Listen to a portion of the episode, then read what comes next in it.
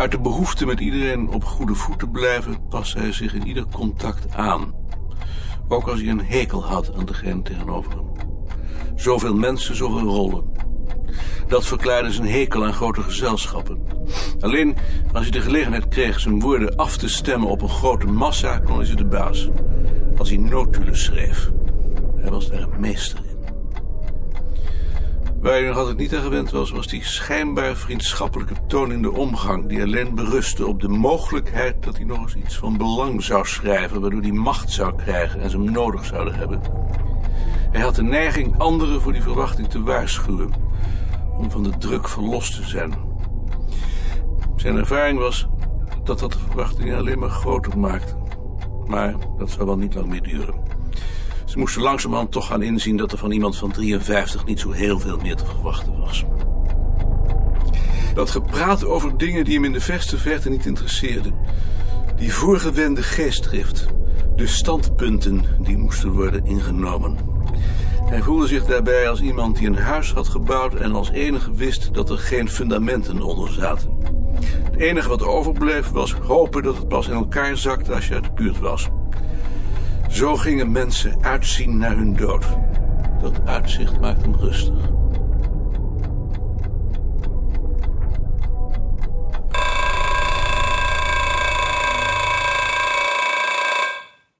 Sien, ik heb je scriptie gelezen.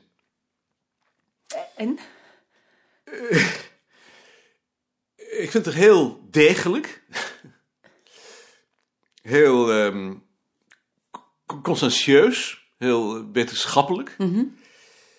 Ehm, een schoolvoorbeeld voor het gebruik van onze vragenlijsten. Ja?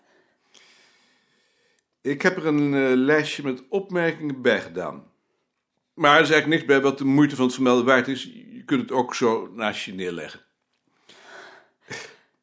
Dus je denkt niet dat ze er een aanmerking op zullen hebben? Uitgesloten.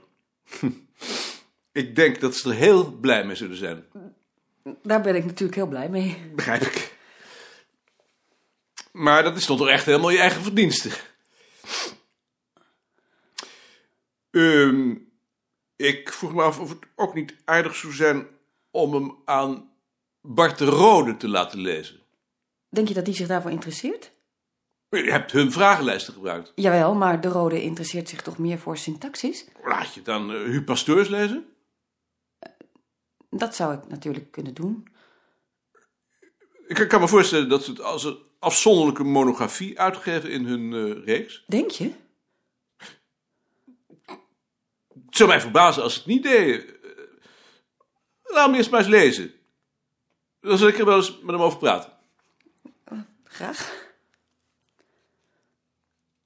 Ben ben je nog helemaal klaar? Ja, En voor je examen? dit is voor mijn examen.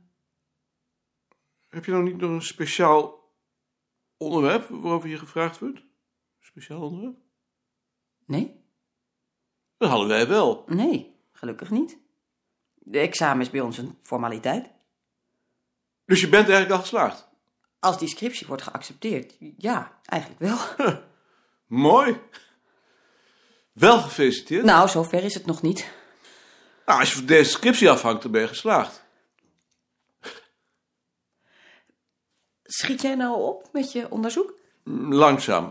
Ik kom er bijna niet aan toe. Waar ben je nu? Ik ben in de 17e eeuw bij Picard. Picard keert zich tegen het eten van witte brood. Hij vindt dat je beter roggebrood kunt eten. In zijn tijd is dat eh, betrekkelijk nieuw.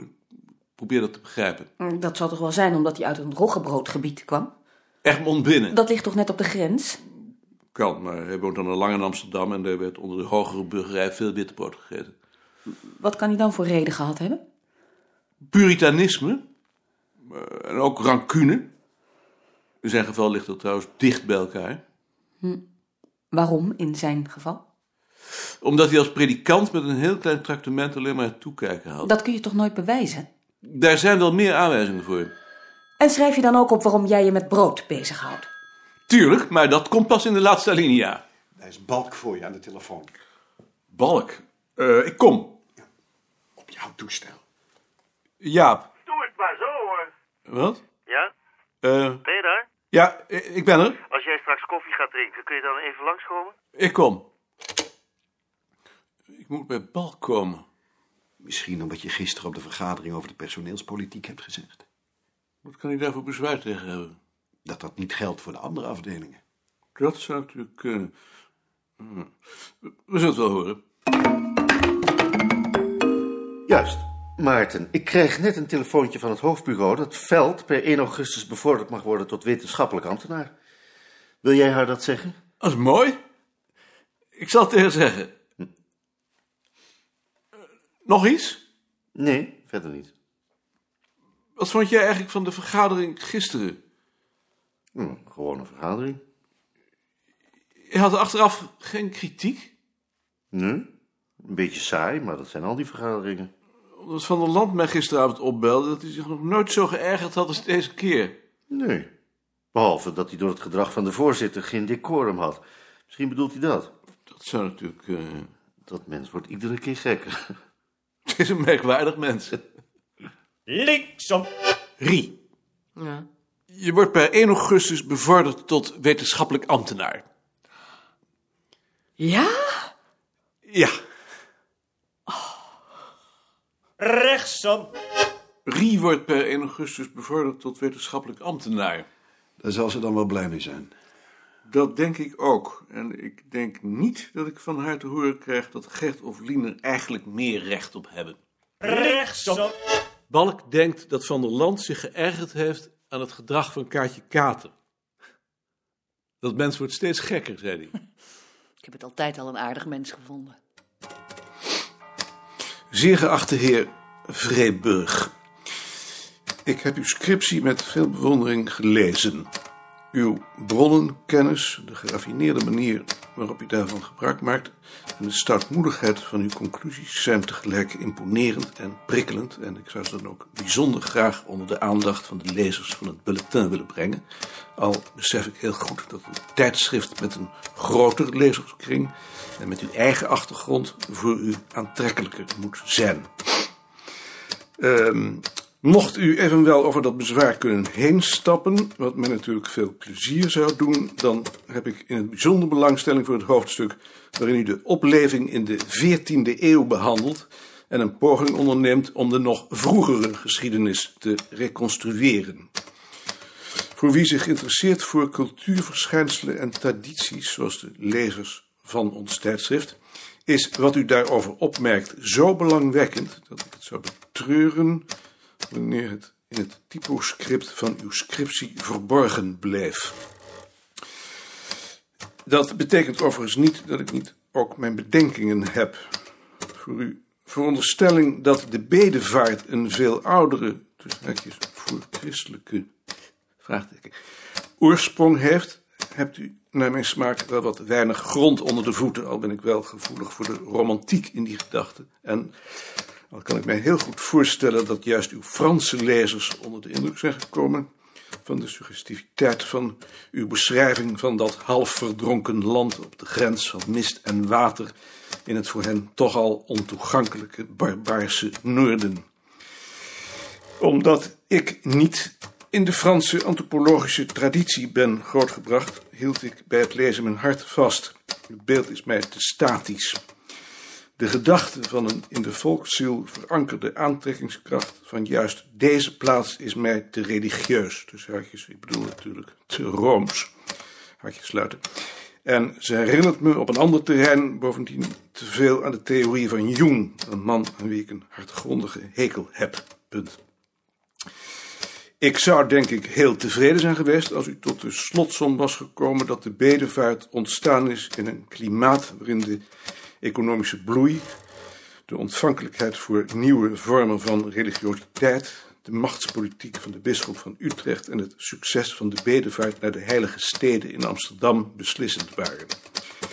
Dat sluit het bestaan van een oudere bedevaart niet uit, maar ook die kan heel goed op soortgelijke motieven zijn gegrond, zonder dat de volksziel eraan te pas hoeft te komen. De argumenten die een dergelijke interpretatie ondersteunen, vindt u in een bijlage bij deze brief. Ik geef ze voor wat ze waard zijn. Met het voorafgaande wil ik natuurlijk niet zeggen dat ik voor uw reconstructie in het bulletin geen plaats wil inruimen. Ik besef heel goed dat zo'n voorkeur persoonlijk is. U voelt zich kennelijk sterk aangetrokken tot het idee van een langdurige, in het bewustzijn verankerde continuïteit. Terwijl ik mensen graag zie als een speelbal van toevallige, steeds wisselende omstandigheden. Dat is ons goed recht. Het wordt in mijn ogen zelfs interessant als we die tegenstelling zouden gebruiken als uitgangspunt voor een discussie over het gebruik van de wetenschap voor de eigen psychische behoeften. Misschien kunnen we die bij gelegenheid nog eens voeren, gesteld dat u zich tot dat onderwerp aangetrokken mocht voelen. Met een vriendelijke groet en koning. Punt. Waar wil je dat ik die leg? Wat is dat? De brief aan Vreeburg. Heeft iedereen hem gelezen? Ad en Mark maken bezwaren. Hmm. Wat vond jij ervan? Ik vind dat je het veel te ver zoekt.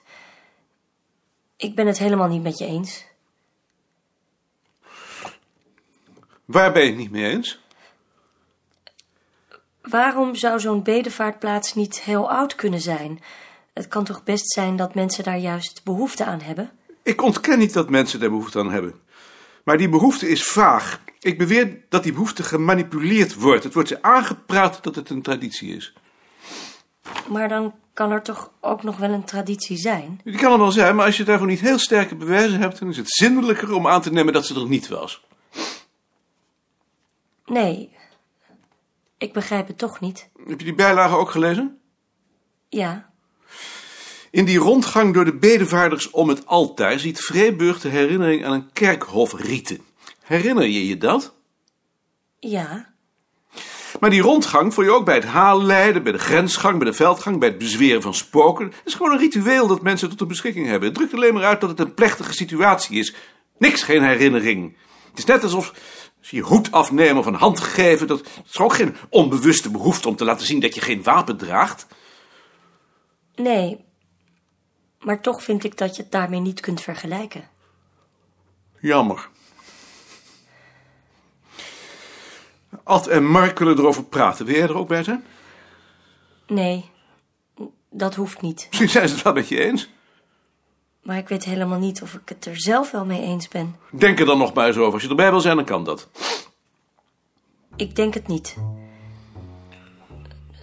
Tot morgen. Tot morgen.